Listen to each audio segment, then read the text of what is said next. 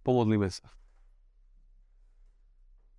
Tak sa modlíme, Pane, aby aj dnes uh, si prehovoril do našich životov, aby sme aj skrze výklad slova Božieho zažili Tvoju prítomnosť, Tvoju povzbudzujúcu, možno aj v niektorých oblastiach napomínajúcu prítomnosť.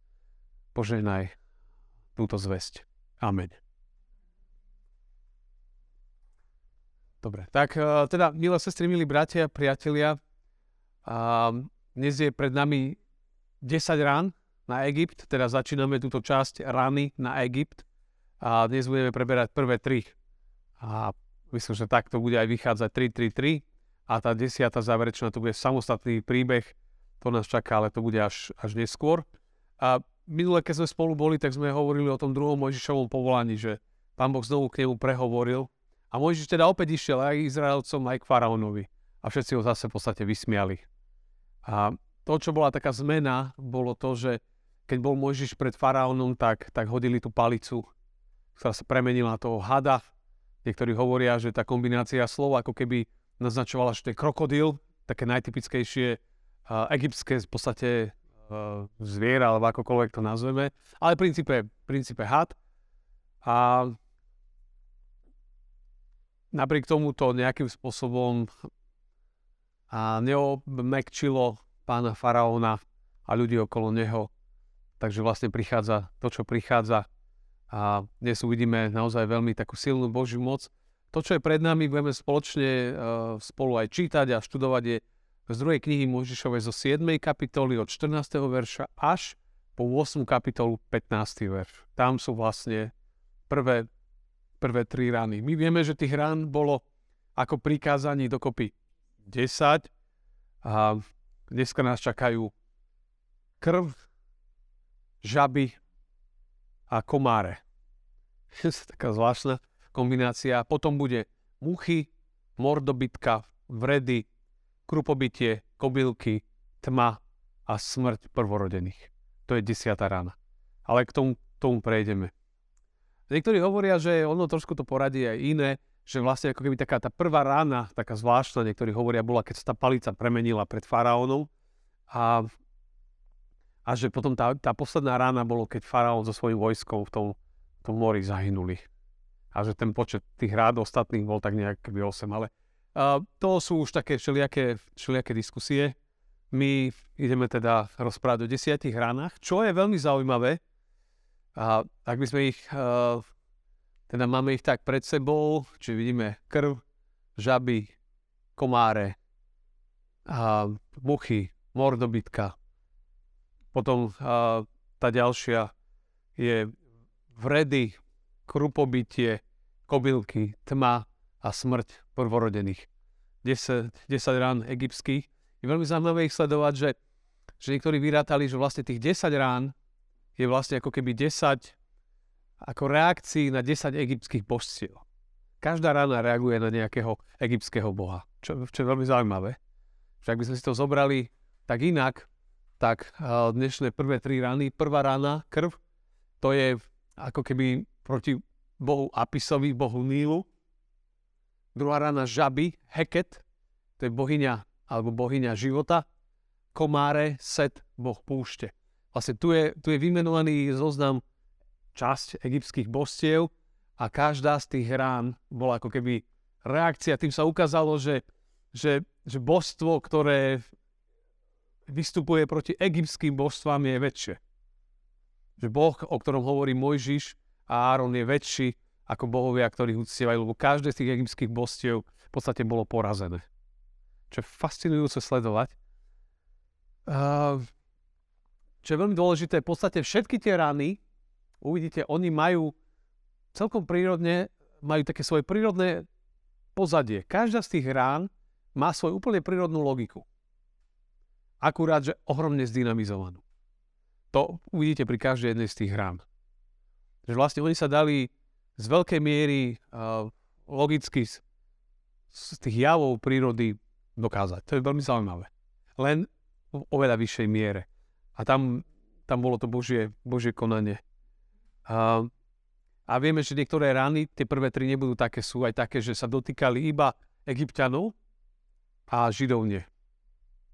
to, to bude tiež fascinujúce sledovať. Pri ale to budú tie ďalšie rány neskôr. Dneska uh, budú iba tak. Čo je veľmi dôležité, lebo nám to vlastne hovorí, že mnohé prírodné javy, ktoré berieme ako prírodné javy, a my si to možno tak netrúfame povedať, môžu byť Božím prstom. Keď sa dejú okolo nás. Hej, nechcem byť taký jednoduchý lacno to hovoriť, hej, že každé zemetrasenie, teraz máme to hrozné zemetrasenie v Turecku a v Sýrii, my sme tam boli v tých oblastiach vlastne, keď sme tam boli uh, rok či dva dozadu, presne v tých oblastiach medzi hranicami, medzi Tureckom a Sýriou. Uh, tam je tá Antiochia Sýrska, to mesto. Uh, to, je, to je veľmi zaujímavé.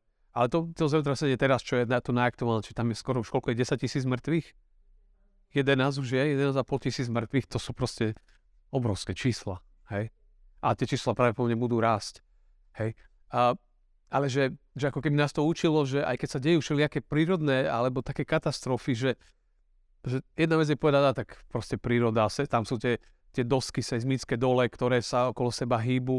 Hej, čiže všetko má takú nejakú logiku, ale zároveň mnohé a nedá sa to vždy tak lacno povedať, že toto bol vždy prst Boží, alebo tak, ale netreba to brať ani na ľahkú váhu, keď sa dejú také veci.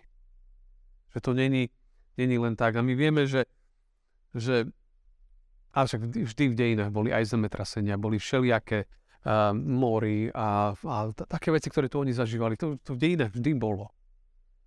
A, ale vieme to, že, že pán Ježiš hovorí, že na konci veka, vekov, teda vojny, nepokoje, hovorí, takéto bude zemetrasenie, hlad, mor, desivé zjavy, že, že Biblia hovorí o týchto veciach. To nie je ani nejako, že strašenie, ale to je fakty, ktoré Biblia hovorí. Takže každá takáto veľká udalosť takéhoto obrovského rozmeru uh, treba spozornieť vnútorne.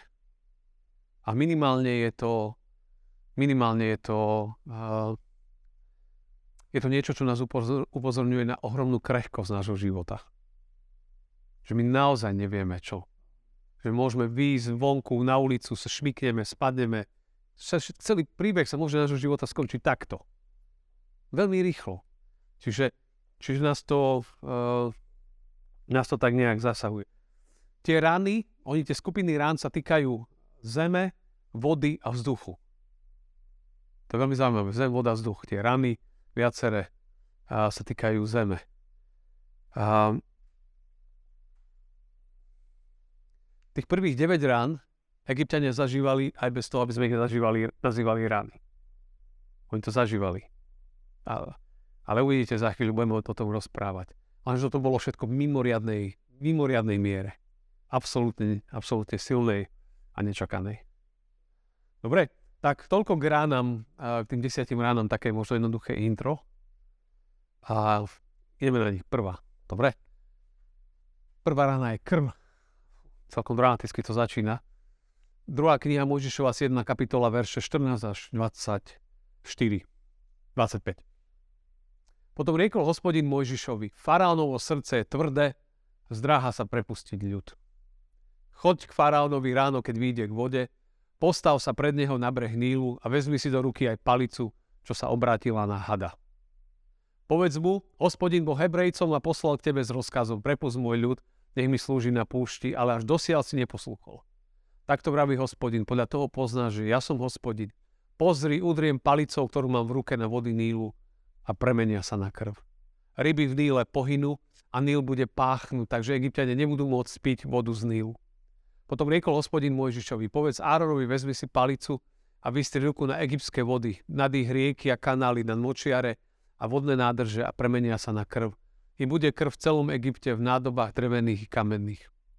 Mojžiš a Áron urobili, ako im prikázal hospodin. Zdvihol palica pred očami faraóna a jeho služobníkov udrel na vodu Nílu Všetká voda v Níle sa premenila na krv. Ryby v Níle pohynuli a Níl páchol. Egyptiania nemohli piť vodu z Nílu, lebo krv bola po celom Egypte. Potom urobili takisto aj egyptskí zaklinači svojimi čarami. I zatvrdilo sa faraónovo srdce. Neposlúchol ich, ako predpovedal hospodin. Faraón sa obrátil, odišiel domov a nepripustil si k srdcu ani toto. Na to všetci egyptiania kopali v okolí Nílu hľadajú spitnú vodu, lebo nemohli piť z vod, vodu z Nílu. Odtedy, čo ho hospodin ranil, uplynulo 7 dní. Takže pán Boh hovorí faraónovi a, a teda Mojžišovi, že faraón má teda tvrdé srdce, ktoré proste je, a, nechce sa zmeniť. A tak, že to nechce urobiť, pôjdeš ráno pred ním a uvidíš, čo sa bude diať. Keď vyjde ráno k vode. Hej, a tam mu dáva odkaz, že, musí, že ja som ti povedal, že máš prepustiť, dosiaľ si to neurobil. Takže teraz poznáš a začína Božiu moc. Aký je Pán Boh. Faraón išiel ráno k vode, komentátori to riešia, čo tam robil. A tie štandardné hovoria teda, že pravdepodobne tam išiel nejaké kultické náboženské úkony vykonávať. Niečo, čo je a, veľmi dôležité. A práve na tých miestach ho mal zastaviť hospodin, že je tu väčší boh. Ako je on, on išiel uctievať svojich bohov. Rabínske komentáre, neviem, či sa robia srandu, alebo čo, ale hovoria, že išiel na záchod a, ku vode, a, a keďže on bol akože pre ľudí Boh, tak ľudia nemohli vidieť, že Boh potrebuje ísť na záchod. Tak, e, že išiel tajne na záchod. No ale to už je iný príbeh. Rabínsky komentátori trošku. A, pán Boh sa s ním a Mojžiš sa s ním konkrétne trikrát stretne pri vode. Trikrát pri vode sa budú diať a, udalosti, udalosti tohto typu. A, vidno, že ak má niekto rád management a také veci, tak tam je napísané, že ráno išiel konať tie najdôležitejšie veci. Hej, že to najdôležitejšie je potrebné robiť e, z rána, tie najdôležitejšie úlohy. A v žalmoch, keď čítame žalmy a Bibliu, tak nachádzame slova, hej, že žalme 5. 4. verš, čuj hospodine hlas môj z rána. Z rána ti robím prípravy. Žalm 90, 14. Nasyť nás i hneď z rána svojou milosťou. Žalm 140, 3, 8 verš. Daj mi hneď z rána počuť svoju milosť. Hej, že ráno aj pre nás má veľmi dôležitý význam, ako miesto stíšenia, zastavenia sa, počutia Božieho hlasu. Možno aj on išiel počúvať hlas svojich nemých bohov. To všetko sa odohráva pri rieke Níl a teraz tu dôležité si uvedomiť, že rieka Níl bola pre nich posvetná rieka. Veľmi dôležitá rieka, lebo to bola rieka života ktorá pomáhala zavlažovať krajinu. Egypt, okolo nej bolo vybudované všetky tie, ten celý život. A to znamená, ak sa pokazia vody Nílu, pokazí sa život v celej krajine. To znamená, že voda Nílu bola veľmi, veľmi citlivá vec. A to, ak sa má tam pokaziť voda v tej rieke, to znamená, že, že je tu niekto ešte väčší. A, že celá aj tá rieka, aj celý Egypt je v rukách ako keby ešte niekoho väčšieho, ako sú ich, ich božstva. A Níl sa stal posvetným kvôli tomu, že prinašal život, tak sa stal takým až priestorom tá rieka uctievania a zbožnosti. A čiže vidíme, že to bola veľmi dôležitá rieka a že pán Boh ako keby zasiahol na veľmi citlivom mieste pre, pre egyptský národ. Na tú najposvetejšiu rieku, tak si oni stadiaľ brali život a teraz si predstavte, že, že oni tam boli, boli tam obdobia, myslím, že v lete a potom v jeseni, a z, myslím, že z etiópskych kopcov, z Etiópcie sa také úsadeniny sa naplavovali a tie, tie boli červené. A tie zafarbili rieku do červená. Čiže to, to sa dialo bežne a zároveň tam uh, vo vode zvykli bývať určité typy baktérií, ktoré veľmi brali kyslík a potom v nejakom momente ho aj dávali. A v tú vodu robili hrozne nerovnomernou a tie ryby, ktoré sú zvyknuté na takú rovnomernú okysličenie, tak ak tam im začal lietať kyslík, menej viac, menej viac začali kapať. A, takže mnohé veci sú, uh, môžeme ich šťastie definovať prírodne, ale na druhej strane ten Boží zásah je tam veľmi silný v tom celom jednoducho, že, uh, že jednoducho to zasiahlo celú rieku a to tam začalo kapať, všetky tie ryby, všetky ten život, to, to začalo smrdieť uh, aj, aj všetky tie ryby. A, a to, to, čo bolo ďalšie, je, že, že voda sa premenila aj všade. V celom Egypte, v nádobách drevených kamenných, to sú už tie mimoriadne veci. Tie, tie nádoby, o ktorých častokrát hovoria, to neboli iba nádoby, že na vodu, ale že, že to boli ako keby aj zobrazeniny tých egyptských božstiev. Čiže vlastne tá, tá, tá krv išla všade. Čiže to zasiahlo všetkých a Čiže to, to bolo naozaj, naozaj, naozaj veľmi nepríjemné. A tak vlastne prvý trest padá ako keby na rieku, do ktorej boli svojho času aj hádzaní egyptskí, teda hebrejskí, židovskí chlapci. Viete, keď faraón vydal tie rozkazy. To bolo hádzané do rieky Níl, aby ich tam krokodíli a, a tak ďalej. Čiže na toto padá, padá prvá rána. Čo je zaujímavé, niektorí to tak ironicky, že tí zaklinači urobili to isté tak niektorí hovoria, no tak pomohli tej krajine.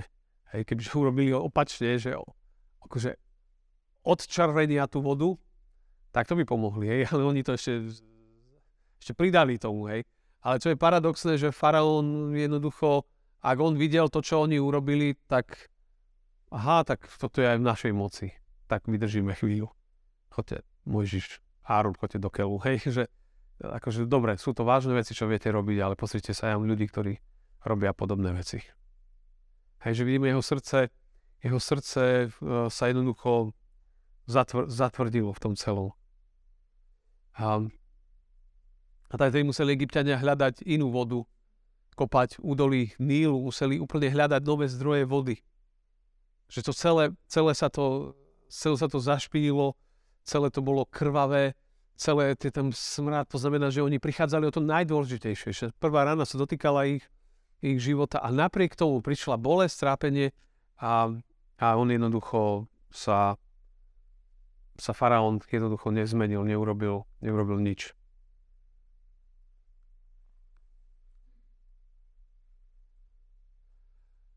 A nepokoril sa. Kvôli jeho srdcu, kvôli srdcu tohto jedného človeka a jeho hriechu trpela celá krajina. Všetci. Ale tak býva väčšinou, že hriech jedného stiahne mnohých veľmi hlboko. Ako mu poviem potom ešte v závere, čiže tá prvá rána. Potom, ak sa pozrieme na druhú ránu, to boli žaby.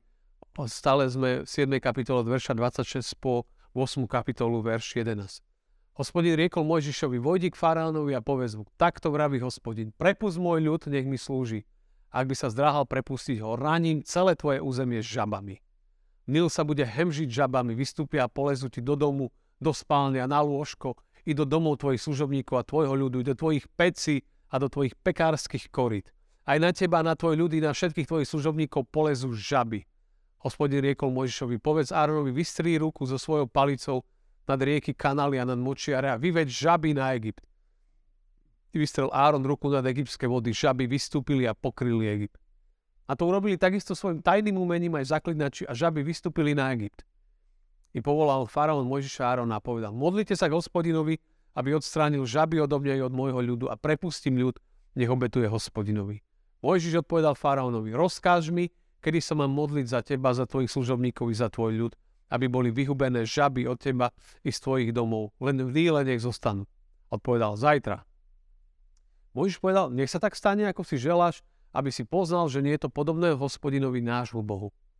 Že aby sa vziali od teba a z tvojich domov, od tvojich služobníkov a od tvojho ľudu zostanú len v díle.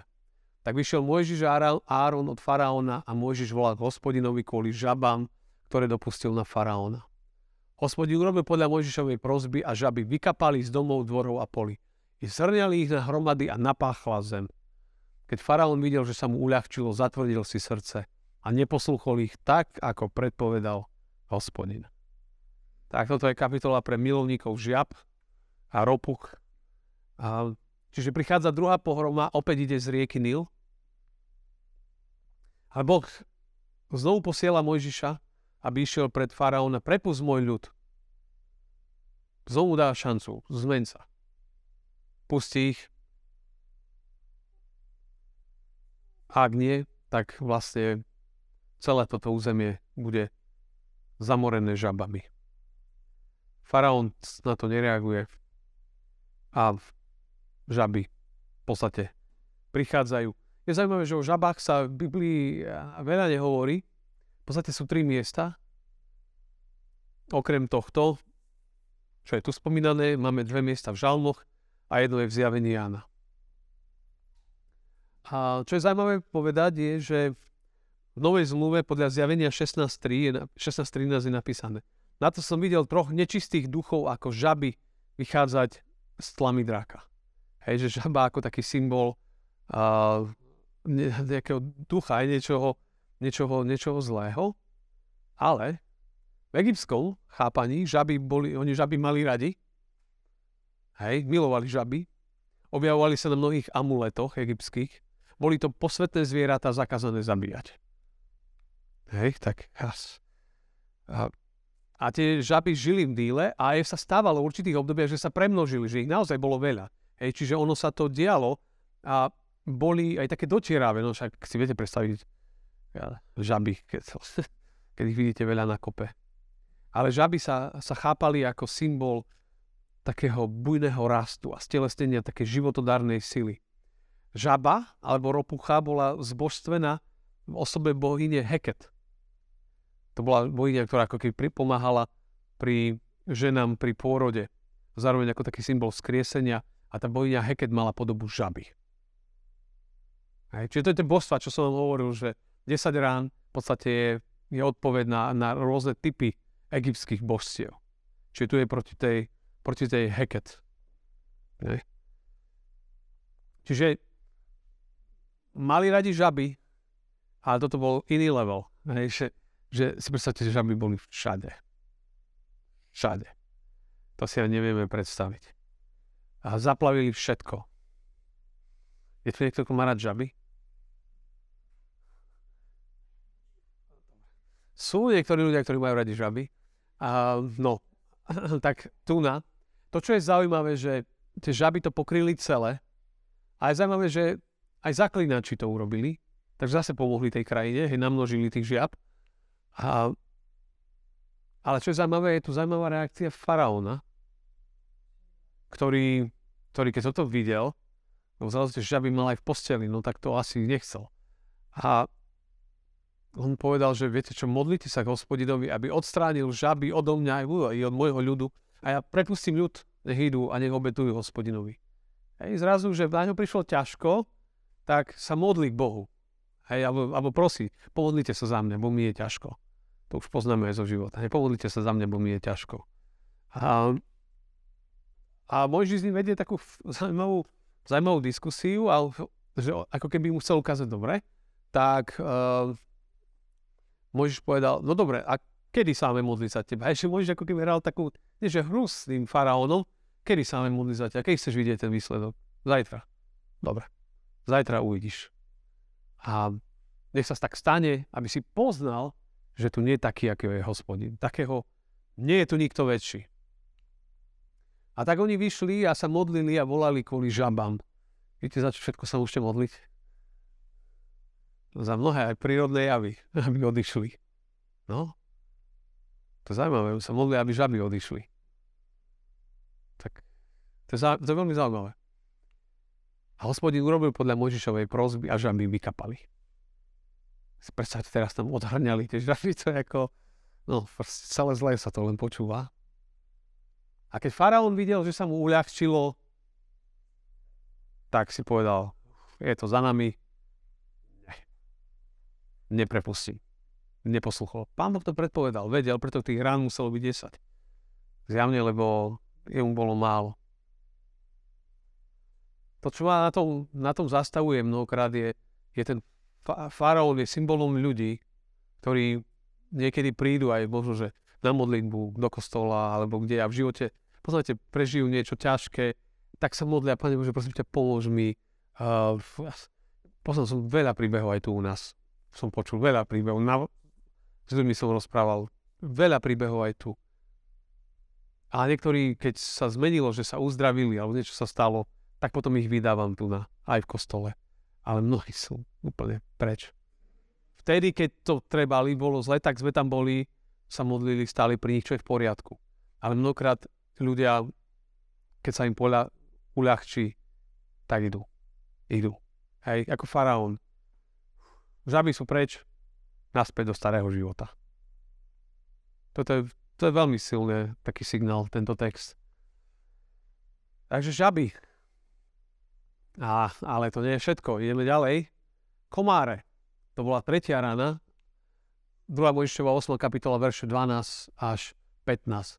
Hospodin riekol Mojžišovi, povedz Áronovi, vystri palicu, udri na ňu prach, na zemi a budú komáre po celom Egypte. Urobil tak, Áron vystrel ruku so svojou palicou a udrel ňou prach na zemi a boli komáre na ľuďoch i na dobytku. Všetok zemský prach premenil sa na komáre po celom Egypte. Takisto robili aj egyptskí zaklínači svojim tajným umením, aby vyvolali komáre, ale nemohli. Komáre boli na ľuďoch i na dobytku. Vtedy povedali zaklínači faraónovi, toto je Boží prst. Ale faraónovo srdce sa zatvrdilo i naďalej a neposluchol ich, ako predpovedal hospodin. Tu na táto tretia rána, ktorá začína, je zaujímavé, že už ani nejdu pred faraóna v tomto prípade. Proste rovno, rovno to tam prichádza. Mojžiš, si všimnite, že väčšinu tých úkonov robí Áron, Mojžiš ho poveruje a aj vystri palicu, udri na prach a budú komáre po celom, po celom Egypte.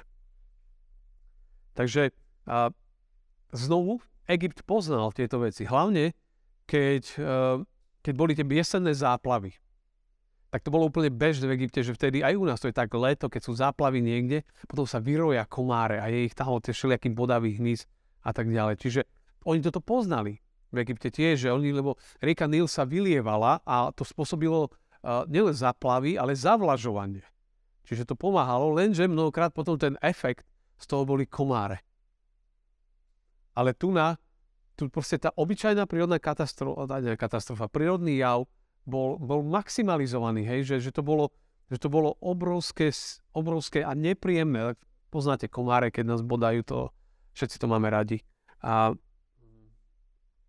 a dokonca tam bolo, že to nejak tak platilo, že ak bol kňaz egyptský, tých nejakí kňazi boli bodnutí komárom alebo niečím takým, tak vlastne že nemohli aj vykonávať svoju kultickú činnosť, že nemohli robiť tie, tie úkony náboženské, čo, čo mali ku tým ich božstvom. Čiže boli odstavení, boli paralizovaní.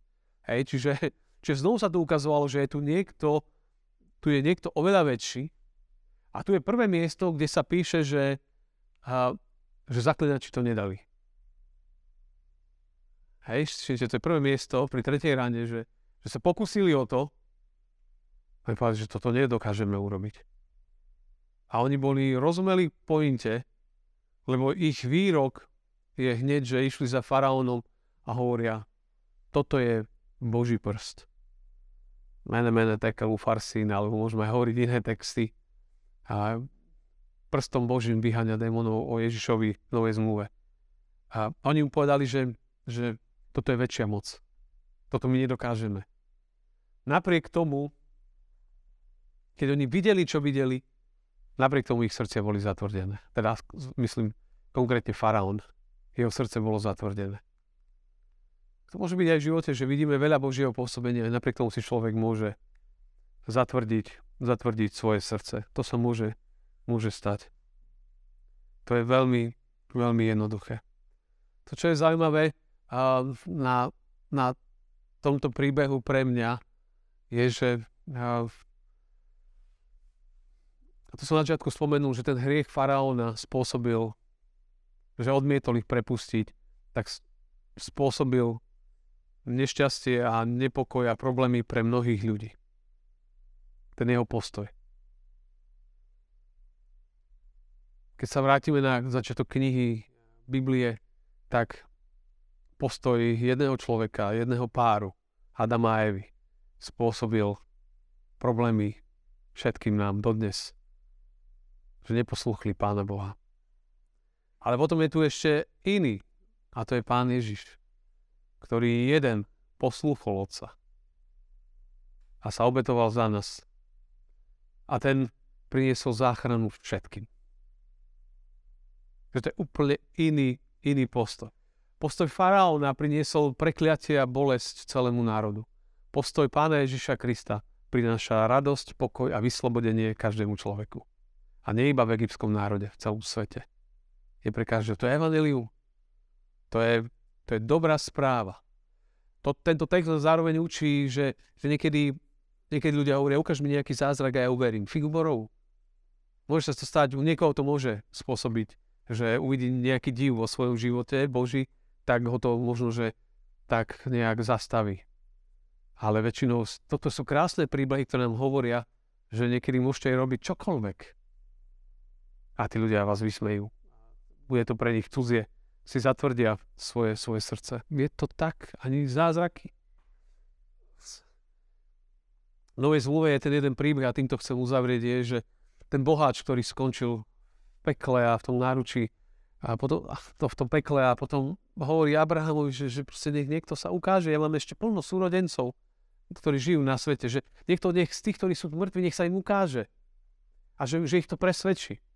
A ten mu tam povedal sa Abraham, že ani keby niekto z mŕtvych stal, tých ľudí to nepresvedčí. Nepresvedčí, ale povedal, majú Mojžiša a prorokov. Hej, majú písmo. A cesto bude cesta viery. Nie, cesta zázrakov je skvelá. Ale vidíme aj tu na, že vieme si to odôvodniť. Môžeme si povedať, že sú to nejaké prírodné javy. Viete, vždy nájdete nejaký dôvod, prečo neveriť. Vždy ho nájdete. A ak sa udeje nejaký zázrak, vy vždy nájdete 36 dôvodov, prečo tak nemôže byť. A nakoniec možno cesta zázrakov není ani možno úplne vždy ako jediná cesta. Majú písmo. A viera je skrze písmo, z počúvania písma. A tam je príbeh ten jeden, Ježiša.